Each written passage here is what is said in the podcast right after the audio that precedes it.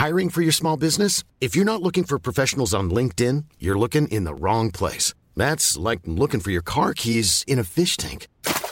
LinkedIn helps you hire professionals you can't find anywhere else, even those who aren't actively searching for a new job but might be open to the perfect role. In a given month, over 70% of LinkedIn users don't even visit other leading job sites. So start looking in the right place. With LinkedIn, you can hire professionals like a professional. Post your free job on linkedin.com slash people today. Everyone knows therapy is great for solving problems, but getting therapy has its own problems too, like finding the right therapist, fitting into their schedule, and of course, the cost. Well, BetterHelp can solve those problems. It's totally online and built around your schedule. It's surprisingly affordable too. Connect with a credentialed therapist by phone, video, or online chat, all from the comfort of your home. Visit betterhelp.com to learn more and save 10% on your first month. That's BetterHelp, H E L P. Har du en kompis eller kanske familjemedlem som lite för ofta stör ögonblicket med det ständiga kameraklicket? En som nästan är som någon sorts paparazzi-fotograf i sammanhanget. Visst får man fota, men ibland kanske man skulle önska att hen lät bli. Jag har varit en sån som man fick säga till och idag får du verktyg för hur du gör det riktigt snyggt och snällt. Och har du i en löneförhandling fått höra meningen du ska vara glad att du har ett jobb. Visst blir man paff? Allt det här och mycket därtill i dagens Snacka snyggt med mig, Elaine Eksvärd och producent Camilla Samek. Det här är Snacka snyggt. Temat för veckans fenomen är nog en vattendelare och jag, alltså, jag tycker att den är svår för jag vet faktiskt inte riktigt var jag står. Elaine, berätta. Ja, men det finns ju de som alltid vill fånga ögonblicket genom att ta foton på precis allt. Mat, solnedgångar, känslosamma ögonblick och ja, gud vet vad. Och jag såg en internationell influencer som hade ett jättefint foto på sin snubbe som stod ner på knä med tårar i ögonen och en ring i hand. Och jag tänkte att det där var ju ett fint foto. Men så tänkte jag också att istället för att fånga ögonblicket undrar om hon inte dödade ögonblicket. För jag tänker, hur såg det ut från hans perspektiv? Jag menar den stora dagen då han friar så minns han att hans partner med tårar i ögonen tar upp sin telefon, ler och fotar honom några gånger. Sen lägger ner telefonen igen och säger kanske, ja ah, men nu kan vi fortsätta. Det, jag vet inte vad jag, vad jag tänker om det. Det tänker jag är ett exempel på att kanske döda ögonblicket. Och jag har också sett influencers som har gjort slut och sen så får man se då när man scrollar tillbaka att de har ett helt fantastiskt bibliotek av, du vet så här, ställa ut-foton där de blir friade till, kysser varandra vid solnedgången, håller om varandra och kramas länge, länge. Och så tittar jag på de här korten och måste ändå stilla fråga mig själv, vad ställer de kameran innan det här magiska ögonblicket fångas? Och inte bara det, det finns de som filmar begravningar, barn som bryter ihop, folk som bråkar på stan och också jag har jag hört att, av polisen att det finns de som filmar olyckor när man kanske borde hjälpa till eller skapa rum, kanske inte dokumentera ögonblicket. Det finns liksom ingen hejd. Och det där känslomässiga talet på ett bröllop där alla gråter, kanske, kanske är det så att tårarna bara kan få falla och kameran också falla ner i väskan och ligga där i det känslomässiga ögonblicket. Tidningar skriver att sociala medier och telefoner som ständigt är uppe dödar relationer. Jag läser till och med om mor och farföräldrar som är mer måna om att ta kort på barnbarnen, lägga upp i sina sociala medier och solera mot likes istället för att le åt att vara i ögonblicket med barnbarnen. Situationerna är många och ibland blir övertrampet lite för stort. Hur ska man då säga till på ett bra sätt som inte sårar men som förklarar vad som känns fel? Det tar vi tur med nu. Men först är jag så nyfiken. Camilla, hade du kunnat säga till tror du? Nej, men jag tror att jag hade haft ganska svårt för det. Och sen undrar jag om jag kanske inte är en av de personerna som eventuellt skulle ha behövt bli tillsagd då och då. För jag älskar att dokumentera och min mobilkamera är ju framme ja, men nästan jämt. Men sen tänker jag också att jag hoppas att jag har en känsla för alltså när det är okej och när det inte är okej. Jag tror du är en sån här som dokumenterar diskret.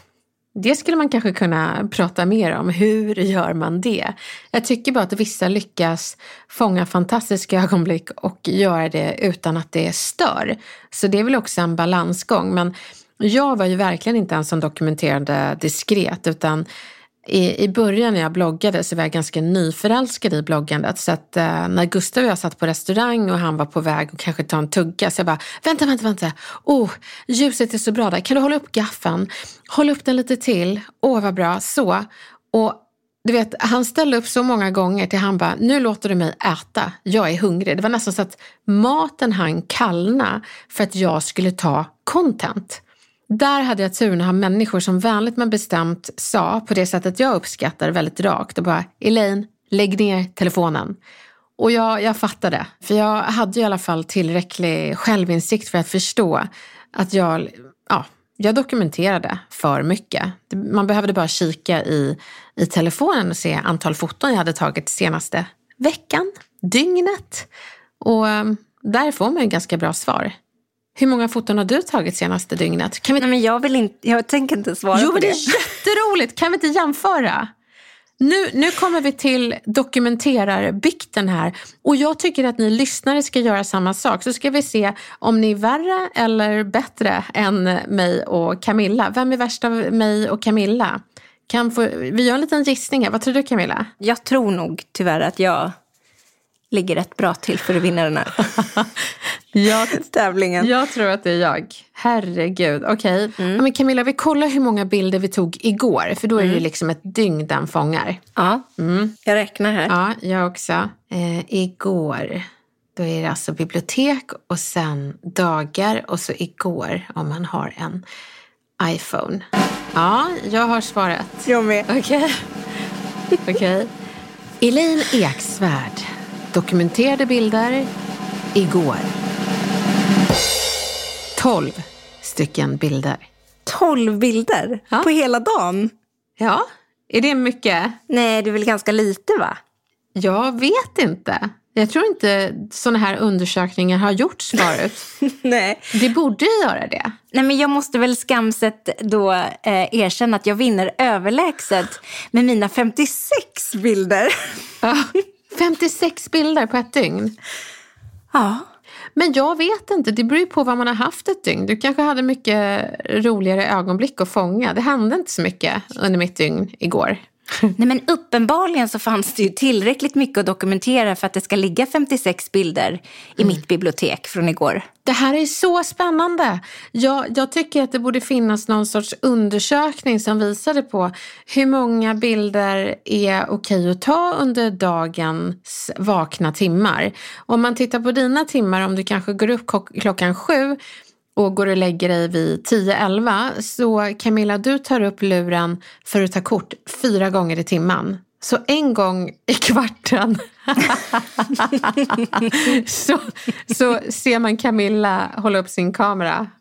Men så tror jag faktiskt att det är. Jag tror inte att det är överdrivet på något sätt. 56 bilder. Jag har dokumenteringssjukan. Dokumenteringssjukan.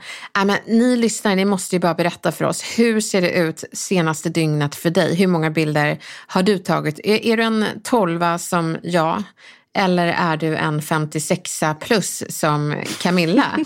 um, det, det ger en annan bild när man får förståelse för liksom, hur ofta, ja, en gång i kvarten så tar jag ett foto. Så var det inte riktigt förr. Och jag undrar hur det är för ja, men de som kanske har, de som är influencers eller jag, tror att det är... jag ser också det att om vi jämför mellan mig och min man så kan han ta en bild på någonting som han tycker är fint. Mm. Medan det landar cirka 12 bilder eller 13 eller 14 av samma motiv i min kamera. För att ah. jag måste ha den perfekta bilden. Det räcker inte att bara fota en gång. Nej men då är inte du en i kvarten utan då tar du tio kort i kvarten. Och då kanske det är någon gång varannan timme som du tar kort. Ja det är kanske mer så. Och jag tycker helt ärligt, de som, som man ber ta ett kort på en och bara kör ett klick. Då blir man Nej men det funkar inte, nej, man så blir kan tokig. man ju inte göra. Nej. Det är ju 90-talister och yngre tycker jag, de fattar grejen. De bara rrrt, och ser så här tio foton i olika vinklar liggande stående så att de slipper liksom få den frågan. Så, så det kan vara bra. Ja, men jag håller med. Det måste finnas alternativ. Mm. Helgerna, jag vågar inte ens titta. Ska, Camilla, vi kollar helgen också. Vi kollar helgen.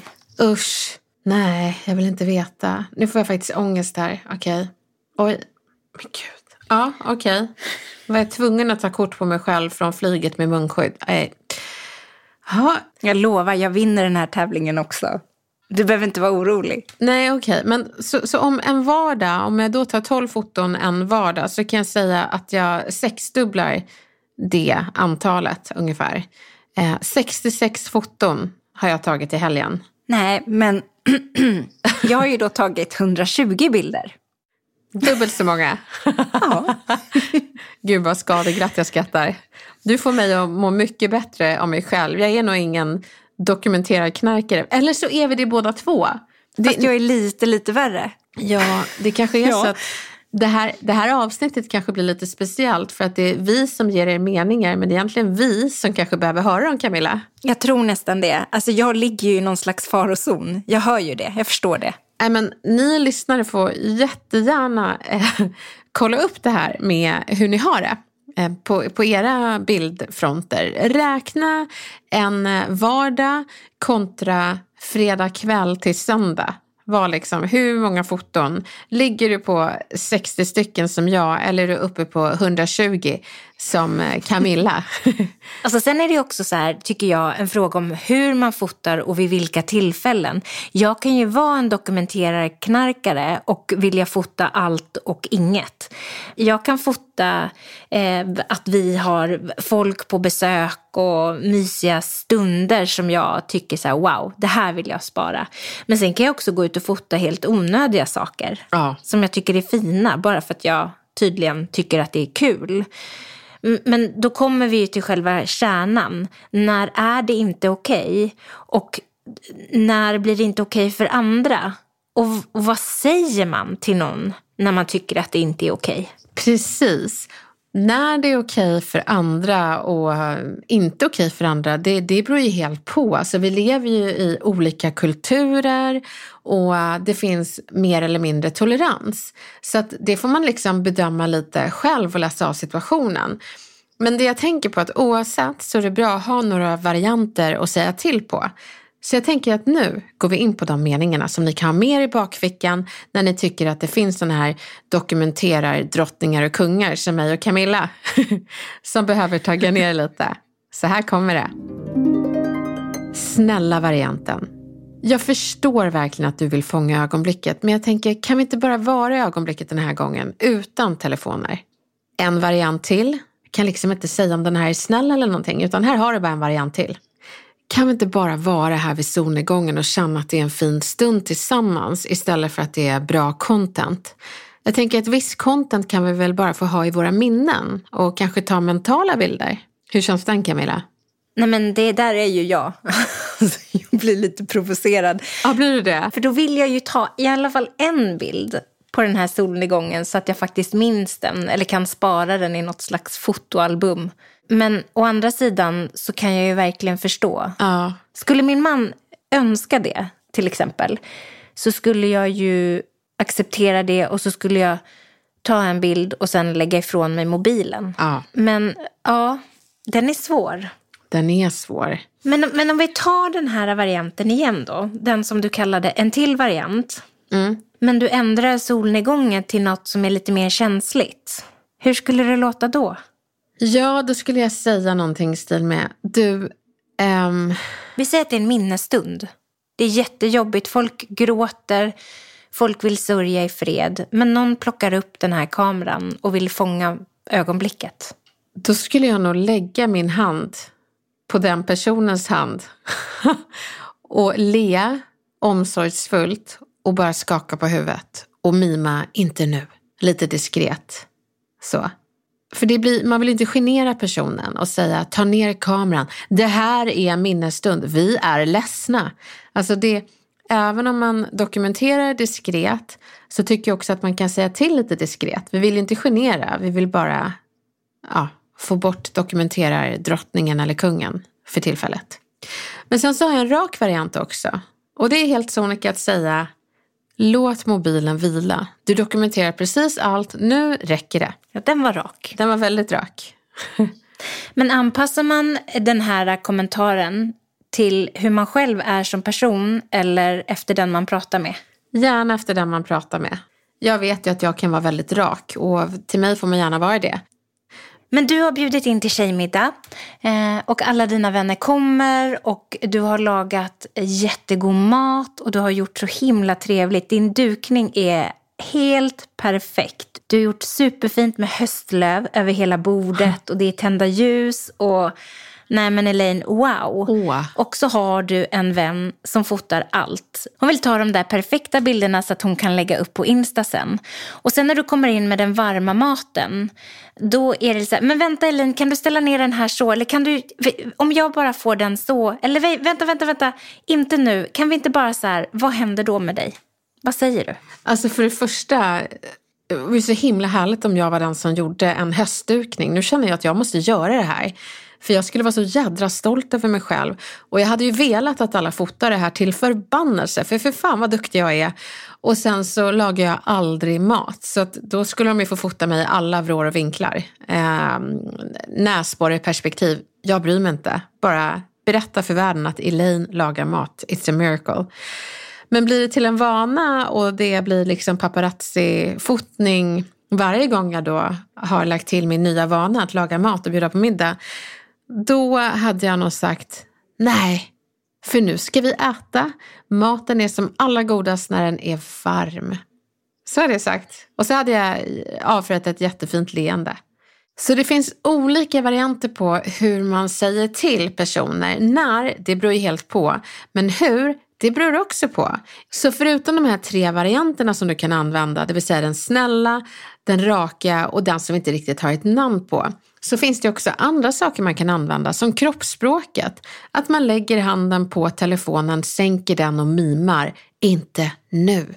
Det kan också vara skyll på dig själv-metoden, att du säger jag gjorde så här hela tiden förut och sen sa någon till mig och jag insåg att jag tog för mycket kort och vet du, nu skulle jag vilja säga det till dig.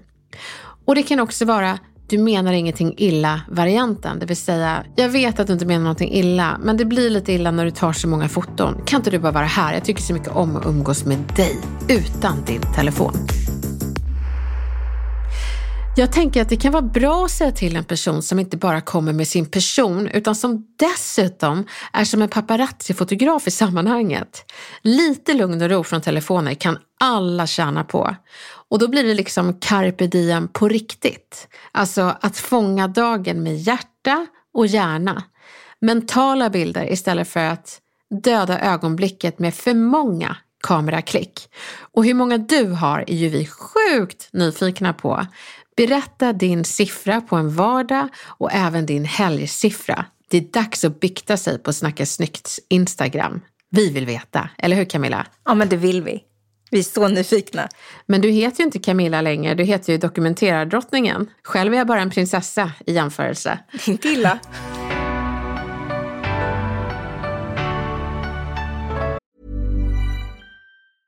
Mom deserves the best, and there's no better place to shop for Mother's Day than Whole Foods Market. They're your destination for unbeatable savings, from premium gifts to show-stopping flowers and irresistible desserts. Start by saving 33% with Prime on all body care and candles. Then get a 15-stem bunch of tulips for just $9.99 each with Prime. Round out Mom's menu with festive rosé, irresistible berry chantilly cake, and more special treats. Come celebrate Mother's Day at Whole Foods Market. Everyone knows therapy is great for solving problems, but getting therapy has its own problems too, like finding the right therapist, fitting into their schedule, and of course, the cost.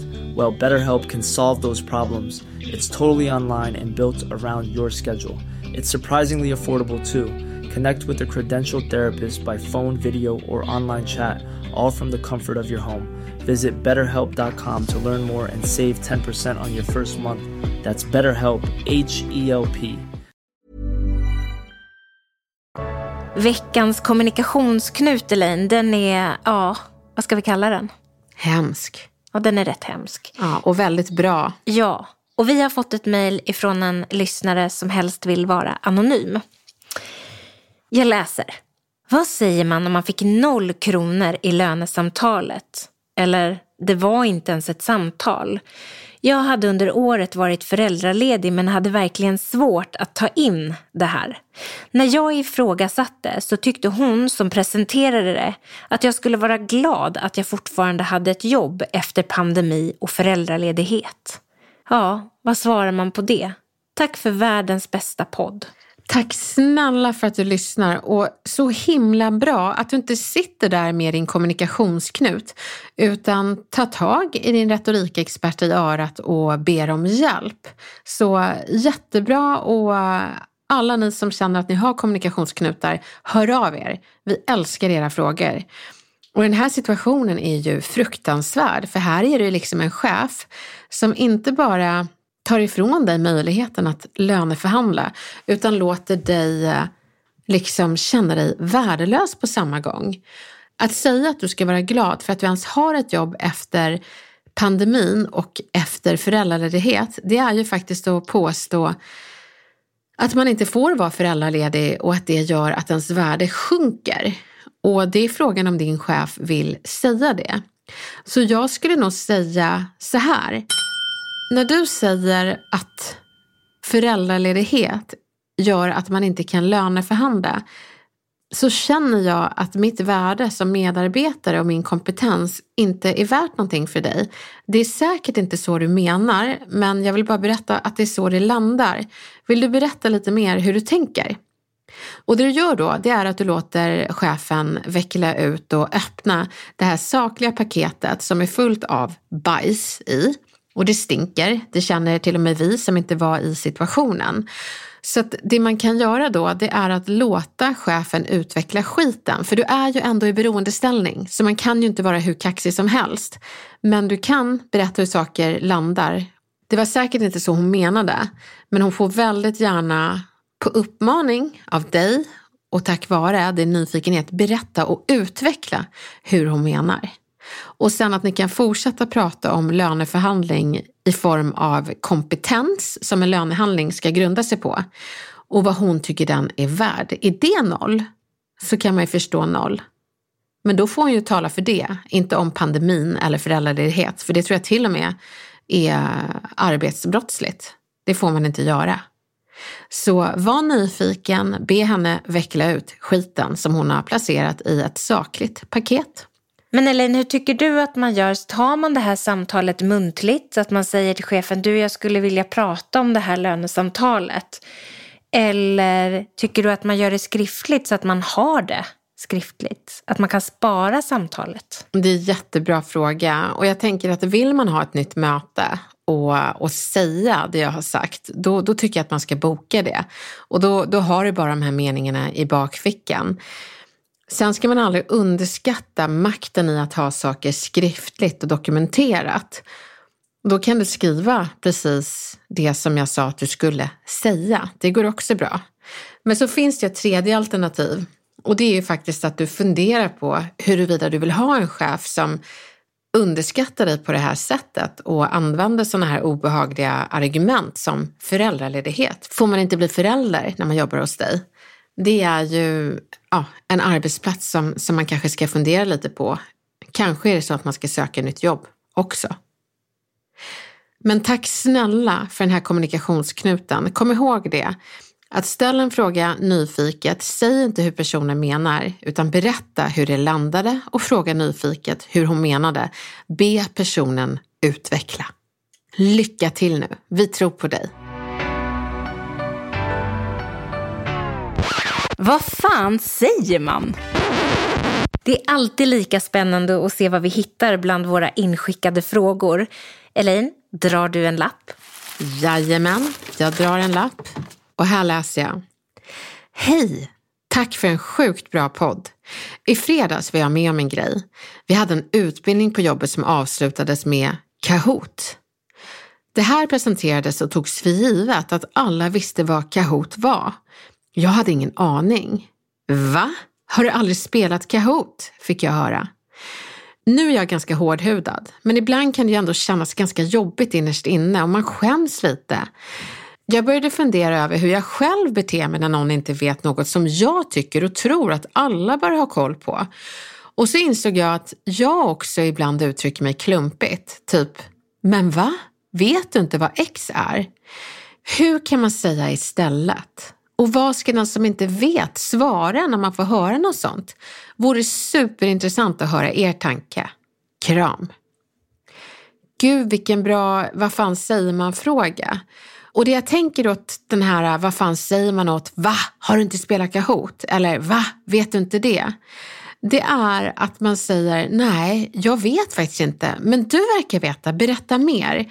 Så det handlar väldigt mycket om att behålla pondus i ett sammanhang där man inte vet istället för att skämmas.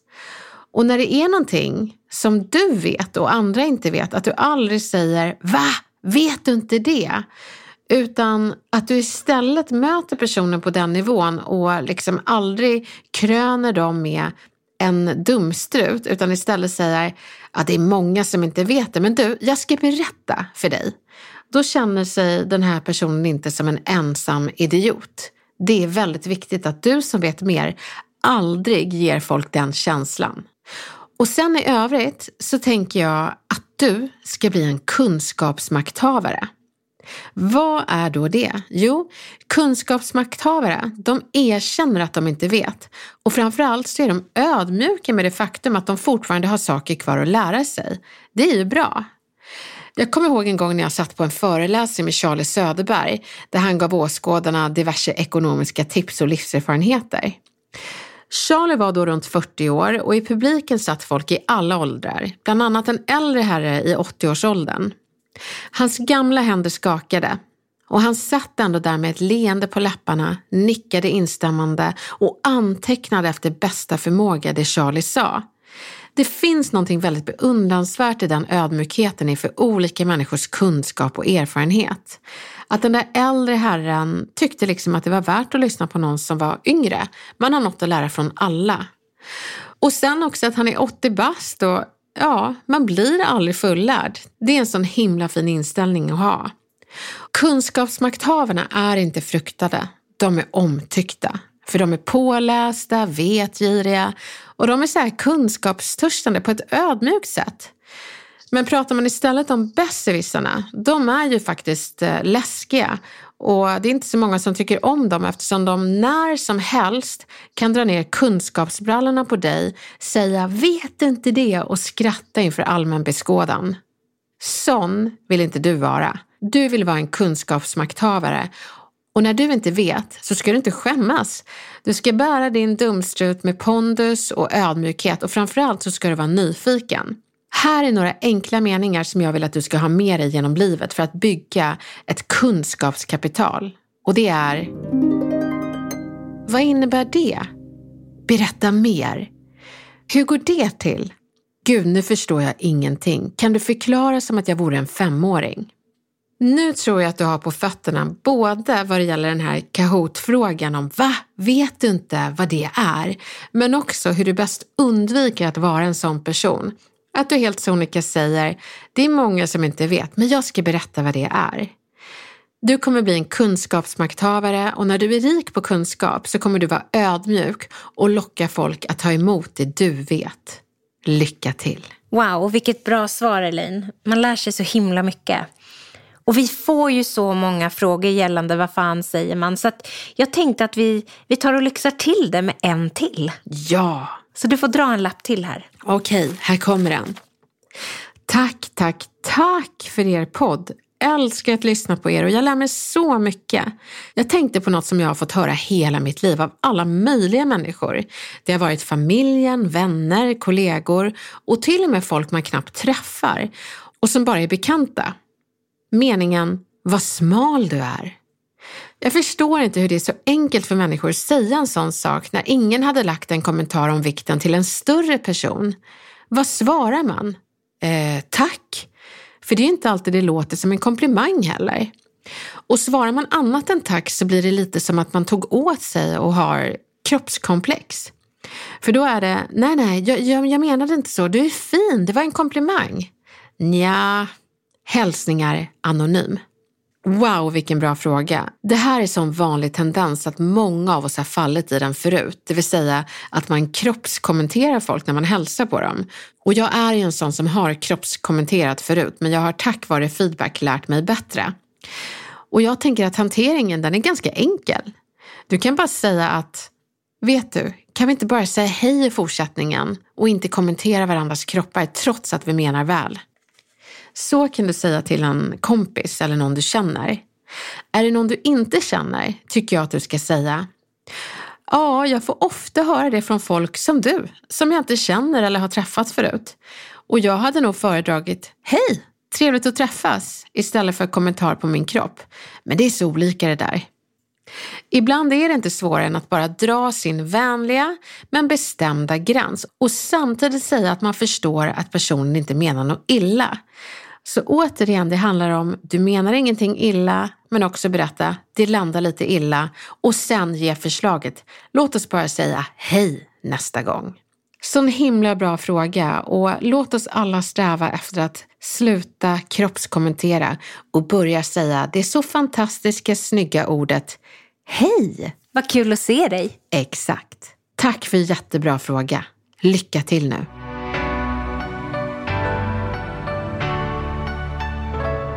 Tack snälla för att du lyssnade på ännu en vecka av Snacka snyggt och jag hoppas att du känner förståelse för irritationen till paparazzi-vänner men också att du har verktyg för att ge dem, eller Camilla? Oss.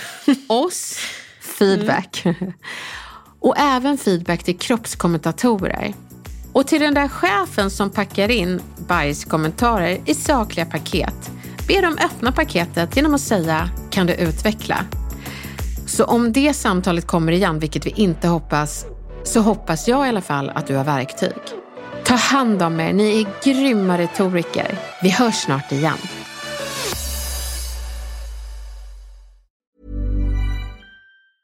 Planning for your next trip?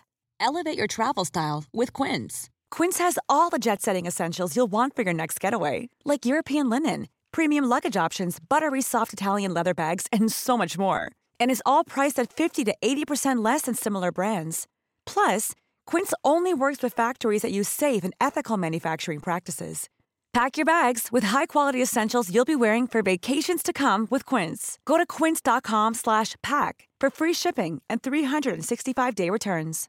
Imagine the softest sheets you've ever felt. Now imagine them getting even softer over time. That's what you'll feel with Bowl and Branch's organic cotton sheets. In a recent customer survey, 96% replied that Bowl and Branch sheets get softer with every wash. Start getting your best night's sleep in these sheets that get softer and softer for years to come. Try their sheets with a 30-night guarantee. Plus, get 15% off your first order at bowlandbranch.com. Code BUTTERY. Exclusions apply. See site for details.